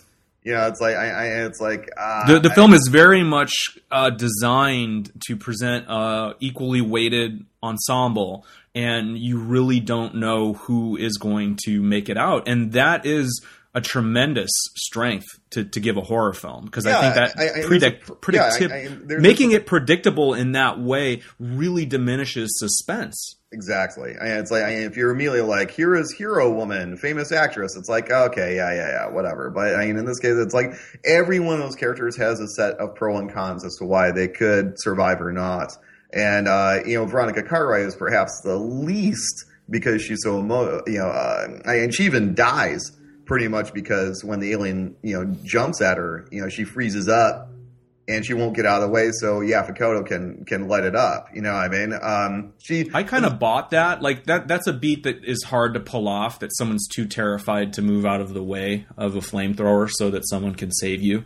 Um, but like you kind of understand both because of the setup with the character and the circumstances why she would be frozen. There's a similar beat on The Walking Dead this last week that I won't really talk about, but um, they didn't pull it off in my opinion. Right? Yeah. It's I, I, I you know, you can, as an audience member, you can be like, "Wait, you dummy, get out of the way!" But it's like, you know, if you're an actual person in that scenario, where an eight foot tall monster that eats everybody that it meets shows up and it's looming right in your fucking face, then yeah, I, I, if you take a second to think about it, it's like, yeah, it's pretty scary. I get it. it's like, I'll, I'll tell you. I mean, think about the to me the the best executed example of a moment like that is Saving Private Ryan with Jeremy Davies. right. When he's frozen on the stairs and can't go in, even though uh, uh, Adam Goldberg is getting is you know getting stabbed in the chest. Um, I mean that that is a human reaction that you've seen certainly dramatized lots of times with different degrees of success. But I do think it's something that you can you can understand being that terrified. Yeah, it's really easy to sit there with your popcorn in one hand and your dick in the other and go, "What the fuck? Get away!" Duh. And it's like, no, I mean, think about it. You know, it's like quick uh, anecdote that I wanted to work in at some point. Uh, Parker uh, Yaphet Kotto was more used to improvising uh, than the stage actor, the young rookie stage actor Sigourney Weaver, and apparently they didn't uh, do any rehearsals, or if they did rehearsals, they just shot them. So everything the camera is running. And so apparently, there's all of these versions of the scene where uh, Dallas is dead, and she says, "You know, I'm the captain, whatever," and this is what we're going to do. And he wasn't buying her, so like when he when she would say that, he would be like, just you know, off the top of his head, well, I'm 250 pounds of black man, and you're not doing anything unless I tell you you will, or something like that. Like, Right, right, right, yeah. I'm in charge now.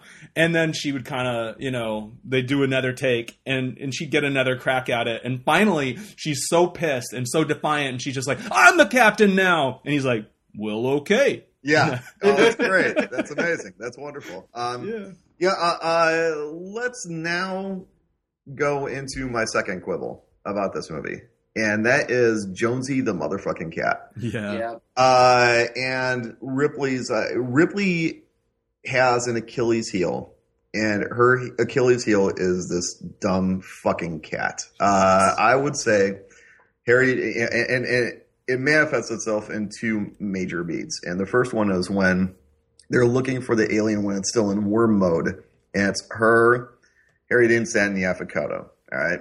And uh, they got the net, and uh, they've got the little, uh, you know, the, the the motion tracker that they've rigged up, and uh, which I love too. It's like they, they if they need something on the fly, you know, they just kind of build it, and that's uh, so they're walking around. Uh, there's movement coming out of a locker, and uh, we get a big jump scare when they throw open a locker, and oh no, it's actually the cat instead of uh, the alien. How did the cat get in the locker and close the door behind? Yeah, her? exactly. It's like I, I, mean, I mean, who knows? Cats are crazy; they can do anything. But uh, I, I, I also love the fact that like this cat hasn't been established yet at all. Like, I we don't see her like you know playing with it or stroking it. It's not like hanging around the mess hall. It's like the, it's the first introduction of this creature on the ship whatsoever. But apparently, she has a deep emotional attachment to this thing because she splits the party. Uh, she tells Harry Dean Stanton to go chase the cat down, while she and Yaphet Kotto go and keep looking for the alien. And that's how he gets killed. Be- Because he's left to his own devices, he's looking for the cat. And the cat is like, you know, hissing. And I, I love the shot in which he gets taken and we cut to the cat's reaction. Yeah. It's just the cat just like blankly staring as this dude gets like murdered by an alien. By the way, to be fair, it's not at that point in the film, it's not necessarily emotional attachment. They're worried that the cat will trigger the motion sensor. That's stated Uh, as the reason they're looking for the cat at that point. got But then later we see more indication of emotional connection with the cat and it it's even funnier to me the second time that you're about to talk about when Ripley could be helping uh, Lambert and Parker. Yeah. She's not actually doing anything. Like she's done getting the shuttle ready. But instead, she's looking for the cat at that point. Yes, yes. And, and going into that beat, she's like, I, I, I, I they're they're in like fire drill mode, where it's like.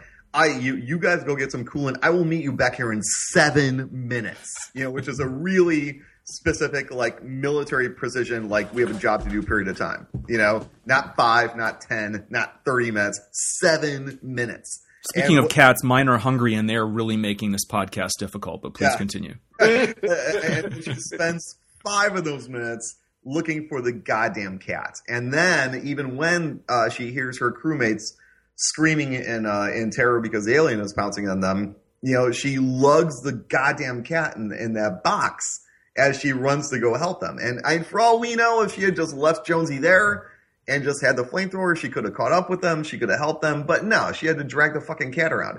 And then It makes you wonder if like the whole getting the shuttle thing was just a ruse. She's like, um, yeah, I need to go get the shuttle ready, Yeah, and she's yeah. like, Jones, Jones, where are you? Yeah, I'd be like if Yaphet Kotto was just like, yeah, I have to go pick up some cool, and then like he runs off to get Dallas's porn collection. Yeah. you know? and the the cherry on top is that it seems like kind of a one sided relationship because when she actually does pick him up in the end, he's growly about it. Like he, he doesn't act like he likes her very much. Right. Well, I, I, I am to surprise. You know, a one-sided relationship with the cat is pretty much par for course in terms of these two species interactions. But it's like, I, I, but I, that's the thing is like she goes completely like uh, she. I mean, there's there's fire drills and the ship is going to blow up, and she's lugging this stupid box around. I, I I was pleased when the alien shows up around the corner that she drops Jonesy and runs away. You know, at least she does that much. You know, and I love the fact that the alien looms over and looks at the cat, and the cat looks at the alien, and then the alien just wanders off. You know, In the director's cut, the alien actually knocks the box aside. Like he actually just swats it out of the way. Oh, okay. Oh, that, that- that's interesting. Yeah, I mean, um, so yeah, I mean, uh, but then it's like, I, I, she goes completely out of her way to like lug the cat onto the onto the the shuttle, and um, you know, we finally end with her speaking into the captain's log and stroking the cat. But you know, I see, dude, man, I, I maybe it's just me, but if it was like my ass or the cat's, then I would just get home and go to the pet store. You know, I mean, fuck that stupid Well, fucking. this is, you know, I, again, I was I was watching this with my wife, who was like, "Why the fuck does she have a cat? Like, who brings a cat on a you know a multi-month space journey?" Um, and so, that, and I, my response to her was that, look, if you're going to make a you know a haunted house movie in space, like I guess you have to drag a couple of haunted house cliches with you. Um, like the you know I mean, the, the jump scare where it turns out to be a cat. I mean think think about Friday the Thirteenth. Was it is it part two where they they hurl the cat? I think uh, it's every Friday the Thirteenth. Every Friday the Thirteenth movie, yeah. I mean, how many times do you just see cats like jumping out as a as a fake jump scare? Um, Yeah. I mean, it, it's it, it is one of the uh, I will say the lower class decisions in this movie. But they And- run with it in, in the course of the franchise because Yeah, I love yeah. that she has established that this she has this close relationship with the cat, which may actually be her closest relationship on this ship. She makes him a priority, and then like in the second film, it really confirms or cements that that you know Jones is her buddy, and you know the last line spoken in this movie is "Come on, kid" to Jones. Mhm. Uh, one other thing about the end, she keeps repeating "You are my lucky star" over and over, some kind of mantra. I didn't exactly understand what brought that to mind for her. Did you guys pick up on that? Yeah, I, I, I think that uh, that's just like a song that she's singing to herself to, to calm her nerves. It's like, I, I think that when you're really fucking scared, you start talking to yourself. You know, uh, I just, Yeah. just like, it's like, you know, I, I remember one time I was I was riding my my motorcycle back from uh, you know someplace, and like out of nowhere, it was like windy and rainy, like completely out of nowhere, and like you know, I, I and it turned and I was, I was on the 110 or something like that, and like the bike is going all over the place. I'm getting blown, and like You're like row, row, row your boat gently down. yeah, no, but it was like uh, I, I, I mean, it, it was like you know, it turned what should have been just a, a relaxing drive home into you know suddenly it's it's like this do or die scenario, you know, and it's like you know it's it's uh, you know to my mind, so you started singing something. yeah, yeah, yeah. I was, I was singing, uh, uh, you know, like a, a little Anthrax tune to myself, you know, just to just to externalize it. But it's it's all. I, I think that the whole Lucky Star thing, it's it's like that or like oh fuck, oh fuck, oh fuck, oh Sure. fuck, It fuck, is fuck, you know. incidentally, it is, uh, I believe, a reference to uh, uh, one of the musical numbers from Singing in the Rain. Mm. really.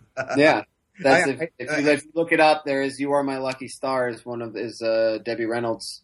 Uh, Well, if she came off of Broadway originally, then I, I, the direction in that scene may have been, you know, you're really scared, start t- singing or talking to yourself, and she would reach out to uh, a musical number, you know. well, so- also, I mean, incidentally, even you know, however long into the future, uh, there are still DVDs of "Singing in the Rain" floating around, and Ellen. Rush- and probably You DVDs of A Clockwork Orange as well. Yeah. So But you know. I, I, I mean, I, I also like the fact that uh, this movie fits squarely in the pantheon of like earlier sci-fi films in which like no one, I, I, I even when there's visions of the future, it's basically like just big versions of stuff that's on hand. You know, where it's like uh, uh, we have this dot matrix uh, monitor, you know, as, as, you know, as, as mother's communication. Um, although I do like that mother is smart enough to respond to very colloquial questions. You know, it's Yeah. like you know, like Dallas will type in stuff like,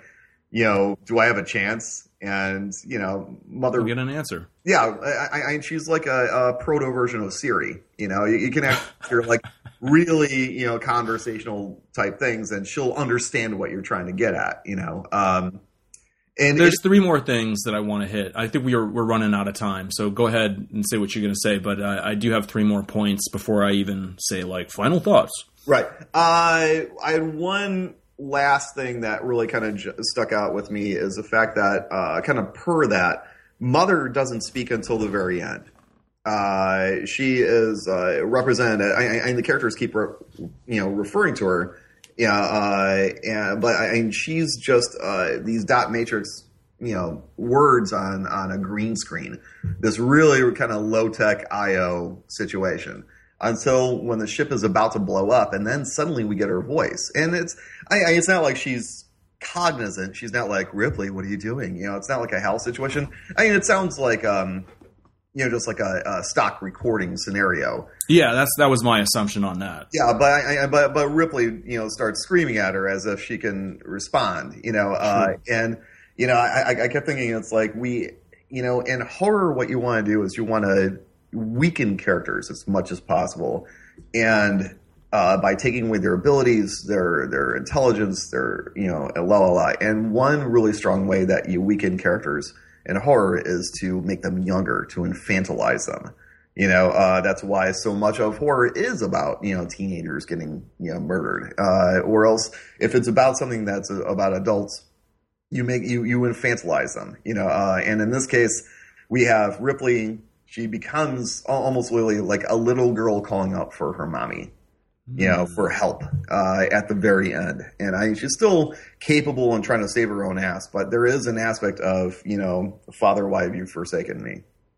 Yeah, she calls her a bitch. yeah, I was gonna say more of a teenager when she when Yeah. she calls her a bitch, but yeah, it's a, that's actually a really interesting point, Mike. Yeah, it is. I, I hadn't thought of that, but it, it, it definitely in, increases her vulnerability and kind of for that I, I think that you know that that that desire to make this obviously very tough and capable character uh, let's make her uh, put her in weaker and more vulnerable situations is you know we we make her younger in uh, her reaction to mother and also when she gets into the shuttle like she yanks off her clothes you know now she's like she's in her underwear you know uh, when the Very vulnerable. yeah, ex extreme. So it's like, you know, when, even when she's safe, you know, then we give her an uh, an excuse to get very vulnerable, and uh, yeah, and then She's kind of returning to a primal state or a you know a, a a state of birth in a sense, you know, because in the final shot of the film, it's there's a baby in the womb motif to the final image, which is her face with sort of a line over it, uh, which is sort of the canopy of this cryo chamber, but it kind of looks like a baby in the womb. Uh, like a sonogram. An incubator. It's like you know, and the shot is reminiscent of the Star Child at the end of 2001. But it's like, yeah, but you know, it's like I, I mean, you know, she, we, we finally make this in the final beats. We make the character vulnerable by having her relax. She yanks off her clothes. I mean, she's obviously getting ready for the tri- cryo chamber. I mean, all of it is very sold, but uh, I will say that that lean over the the the monitor thing, whatever that she's working on, is one of the most wonderful things in all of cinematic history. Absolutely, I, I, I would say that. I, I mean, for my young mind, it was probably one of the most sensual things I'd ever seen, and still to this day, it is a beat where I'm just like, "Damn, it's really fucking sexy." Is this And- uh is her back turned? her back is turned. You know, she's down to her panties and like a and like a, a pullover t-shirt, and that's it. And uh, I mean, she, she's just, I, I, mean, she's just working. She's getting ready for bed, and and I think that's actually what makes it that that much more sexual. You know, the the fact that like she's not posing for us on purpose, if that makes sense. You know, uh, and it's it's it's wonderful. She she is fucking gorgeous in that beat. Uh, I definitely had a similar childhood response to it. I think, uh, you know, a thousand hours of pornography later, um, it's not quite as powerful to me. But, it's like, like it, it is. I, I, I, I, for young lads such as ourselves at that period of time, it's like I, I, I and that's like the the shot that launched, you know, a thousand masturbation sessions across. you're gonna say a thousand wads or something. yeah, a, So back to something way earlier that I probably should have brought up when I was discussing the alien and its mo, um, but it just it kind of amuses me, and I don't really get it when uh, Dallas gets it, and he's in the air shaft, and the alien suddenly appears, and he just goes, "I wish this was a video podcast," because he just sort of flings out his hands. The alien does, and is like, "Ta-da!" Mm-hmm. and then it cuts and it doesn't look like he's really you know grabbing him or anything it it's more like he's just like throwing his fingers open like to say guess who gotcha. i don't really know what to make of it but it, it kind of it, it makes me laugh rather than is scary at this point so i'm not i'm not really sure that i wouldn't change that if i had my druthers Yeah, I, I, there there are moments of slight artificiality to this film, uh, you know, and that's a really good example. It's like, I mean, if it were being purely naturalistic, then the alien would pounce at him, you know, from behind like like like, like a tiger or a spider, you know. But we do get this beat because you know it's a movie, and we we want to have like that, you know, that that momentary shock of the creature like you know looming out of the shadows into the light, and boom, it's gone and then we cut to this is all we uh, uh, this is all we found was his gun. Yeah, yeah. As we throw this uh, back to you for final thoughts, uh, I will preface that with a comment, and you can either you know run with this or just get into uh, your concluding arguments, gentlemen. Uh, Ridley Scott said that this film, to him, what he was himself, like obviously all these other sci-fi films influenced other people, but he was not a sci-fi guy. Actually, a lot of key figures involved in this film were not. But the film that he drew on for inspiration, I would not have expected this, and I still don't 100% see it. But, gentlemen, the film that he used was the Texas Chainsaw Massacre. And he's said this multiple times. Interesting, huh? I, mean, I I would say it makes complete sense if you start thinking about the um this the the way that the space is used and the way that sound is used. Yeah, good point. I thought you were going to say "Singing in the Rain," so I'm actually pleasantly surprised that it was uh, uh, Texas Chainsaw Massacre. I could see the hitchhiker singing that. And, and, and also, you know, just the grungy realityness of it. Right. Uh, I, I, I, it's a movie. It's a movie in which you know there are definitely art, artistic and artificial elements uh, are are kind of the box, but within we have characters who are real human beings and they're sweating and they're screaming. You know, uh, it's They're it's, bending over instrument panels. Yeah, you know, eating spaghetti. and it does it does have that. I mean, we've talked about the nightmare quality to this. Uh, the the the sort of deeper you get into the Texas Chainsaw Massacre, you know, just the the bones everywhere and the you know, I mean, the the dinner scene where things just seem sort of warped and foreign and bizarre. Um, I can I can see that connection that this is a this is also a nightmarish world, except that instead of of you know bones hanging from lamps and and you know grandpa in his weird mask in the wheelchair it's tubes and pipes and that sort of thing and you know in home with his head hanging off um, Giger did use real bones in his his designs in this film for what it's worth can you get a SAG card if Giger puts one of your bones in in a movie I think it was cattle bones, but cattle. Uh, oh, all right. Yeah. Well, cows aren't eligible for the Screen Actors Guild, so I'll have to check the bylaws. Yeah. One of the things that I, I, I knew there wasn't going to be a good way to work in, but that I do think is interesting, and I'd be curious to hear your thoughts. Is the tagline "In space, no one can hear you scream" the most famous movie tagline ever? Uh, and have I mean, how many times have you heard that parodied? Um, right. I don't know. I, it was just that was one of the interesting things that I thought about in, in revisiting this, just in terms of the marketing and how iconic the movie is. And that's one of the things that really stands out is in space, no one can hear you scream. Um, that's brilliant. Both self evident and kind of silly because, you know, they're in the spaceship where we hear lots of screaming. um, that's a good point. And if you try to scream in a vacuum, it's probably not going to make any noise.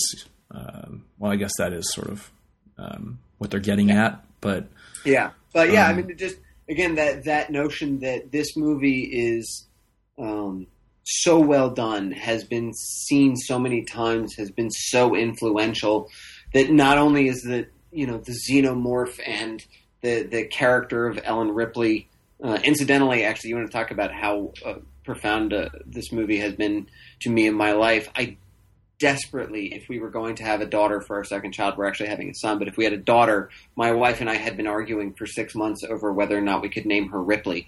Um, and it is actually my brother has a, a, uh, daughter whose middle name is Ripley for precisely that reason. Um, wow. Well, so it was. Uh, it's been added to the Library of Congress in 2002. It's been preserved in the National Film Registry. It's usually in the top seven lists of any sci-fi, you know, uh, best of all time, the American Film Institute, you know, that type of institution. So the respect is certainly there. Yeah, I mean that's it's a movie so famous that its tagline is famous. Uh, that's that's yeah. that's pretty that's pretty big. This is a this is a big and and uh, important film. I think not just in in science fiction and in horror, which is which is difficult to create craft a film that ranks so high in more than one genre. I think, um, but just in the history of film in general, it's an, it's incredible. It's an incredible movie. Mike, yeah, I, I you know. I, I, to, to state that it's an influential movie is, you know, the epitome of obviousness. But, you know, uh, especially because I, you know, I've read 100,000 screenplays about a crew and they come out of a cryogenetic. You know, it's like the, the cryo chamber concept itself is one of the most lifted things ever in, in sci-fi cinema. You know, I, I've read millions of screenplays and like the minute, eh, you know, it's like, here's a ship. And like the minute that we introduce a crew as coming out of a cryo chamber, I'm like, oh boy, here we go. Because it's it, the the writer is you know uh, instantly stating that I'm just going to live from Alien and Aliens. That's what this movie is. And it's like I, there are tons and tons of scripts out there that are about uh, you know their crew when they come out of a cryo chamber and uh, either a uh, an alien gets on or the computer goes nuts or anything like that. It's like you know I, I we can easily say that this is you know 2001 meets you know the the original Howard Hawks of thing, and that would be a fair statement. But it's just saying, fuck, dude. If you're gonna, if you're gonna take chocolate and peanut butter and smush them together. I, I that, that's a that's a pretty good chocolate and peanut butter. You know, it's like well, they they acknowledge they lifted from um, I mean O'Bannon and Shusett uh, at least lifted you know from many many films, and I don't think any of them said I invented the cryo chamber either. Right, I, I, right. I think but that I, I kind of like I, in the same way that like for instance Tarantino, uh, you know, include you know he incorporates like a lot of really influences in like a really bald faced kind of way. I Yeah. could say the same about this film, in which it's, it's kind of like you know, but you know, the combination thereof is what makes it that unique, makes it that influential. And I would say that uh, this movie, Alien, is kind of what to Pulp Fiction is to you know that kind of film. This is what it is to uh, uh, sci-fi and especially horror and sci-fi horror. Uh, you know, you can't get away from this film from that from this movie forward Mhm. in any way. I, I, I think that you know, if you want to make something truly unique, you would have to, you know, uh, sit down with this film and do everything the exact opposite. If that makes which is kind of what they tried to do with Alien Three. Yeah, yeah, very true. I remember reading about that where it's just like, I mean, is there a way to, to do a fresh spin on this? And I think that's, you know, uh, that's where they ran into a lot of their famous difficulties on that production. But, you know, um, I, I mean, it's, yeah, it's endlessly influential for a reason. It is a truly great film. And it was with a lot of humor that I was reading the negative, uh, reviews from 1979 because look at all of these people who are on the wrong side of history. Apparently, they wasted their fine and pricey MFAs if they were going to come out of film school and become professional uh, film reviewers, only to sit down in front of this film and go, "Nah, I don't like it." Ebert changed his tune, by the way. He later um, added it to you know some of his lists, and he wrote a, a longer review. And I don't know if he actually I haven't read this, but I don't know if he actually clarified or said I was wrong the first time. But he he was initially more negative about it than he ended up being. Sure, yeah, So um, yeah, I mean, for me, I don't know that I love the movie as much as you do. I mean, I I feel that about half of its magic is gone, and I don't really feel like I would love to see it again right now. You know, um, but I, I certainly admire it, and there are many scenes that that still you know uh, have an immortality for me personally, and they always will. One thing that I wanted to mention that I didn't, and I'll kind of end with this personally. And if you guys want to say anything about it, feel free. The score, um, I think that the Jerry Goldsmith score is awesome, and a lot of the tracks that they ended up using, they they lifted from other Goldsmith scores because he didn't really get what they were going for, and he composed a lot of stuff that didn't uh, suit the the mood of certain scenes. So it's kind of a even that is a weird jumbled team effort, but it's all except for one. Uh, I think the final piece of music isn't Jerry Goldsmith, but he, he did say that he wanted to create a sense of romanticism and lyrical mystery, as he put it, in the opening scenes and then build up to suspense and fear. And I think he completely accomplished that. I mean, just watching it the other night, like the word romantic came to mind for me listening to the the opening strains, the opening title sequence, because it just it creates that sense of wonder that I was sort of alluding to before that we had watching this film, which is look at this. Human beings are traveling through the you know the great gulf of space, um, and it sort of evokes uh, explorers of the past, and, and it, and it should because you know that's the cool thing about sci-fi, and this could be a whole other conversation, and maybe we'll get into it later. But sci-fi creates the old west or the frontier all over again because people are isolated. You know, they're in much more dangerous situations. They don't have civilization around the corner. You know, it's a much more hard scrabble. Anything can happen. Bad things happen on the trail. And, and in a way, this movie is like a bunch of settlers or, you know, a caravan that's running goods from, you know, somewhere from from the wilderness back to civilization like the revenant or something you know and they run into something uh, in the primordial wilderness. Yeah, the, uh, I mean, what's great about the the uh, the lilting and dreamlike nature of the score is it meshes well with uh, the sound design that that I, I previously mentioned. Is you know, I mean the score is very uh, it's very soft, it's romantic, it's uh, sweeping, it's evoking a um, you know lonely ship upon an open sea.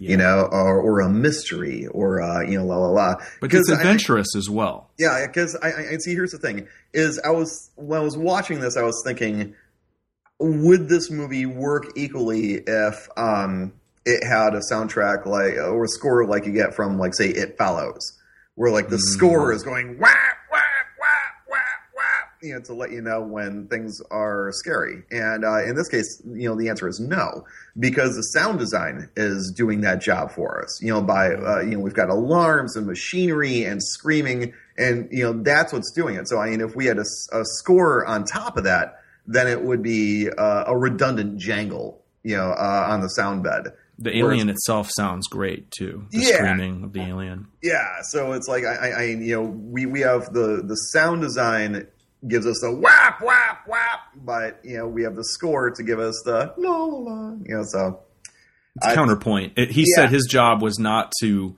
uh, complement the visuals as apparently Ridley Scott wanted him to do. His job was to add the emotional element and sort of the human part of it, and it, it does that in an in an old school way. It's certainly a traditional score. I will say, John, I didn't realize that he didn't provide the the ending piece of music because that is the piece that I feel like doesn't fit. It feels a Mm. little too upbeat and a little t- like I, I remember watching the credits and, and just thinking, well, this feels odd. Uh, you know, after watching ten people or you know six people get murdered, and it's like, doo doo doo doo. doo. Yeah, I mean, I, I I don't know exactly what it was, but it was very sort of upbeat and and I don't know, it was it, it didn't fit. Uh, but I agree, the rest of the score is terrific. I don't know. I, I, think it works as a way to send the audience out of the theater knowing that everything is okay now. That that you know, it's, uh, it's like she's been. It, it's a final release uh, of tension. You know, it's fine. She's going to be okay. She's got her cat. The shuttle will make it home. You, uh, the good guy won, so to speak. And uh, you know, you can go home and, and be okay with it. Well, it certainly does seem that after this discussion of the movie, ending it with a final release seems fitting. And on that note, well, uh, yeah, I think uh, I in, think we've, in we've space, no one can hear you orgasm. well, Dallas's porn collection. Uh, hopefully, that will be released on future special features of of this uh, set, and uh, we will embark forward and and check out uh, the James Cameron sequel next time. Uh, it's been a pleasure, guys. Uh, I thought this was uh, a lot of fun, as I knew it would be, and I'm looking forward to our next one. You're here. take it easy. Adios.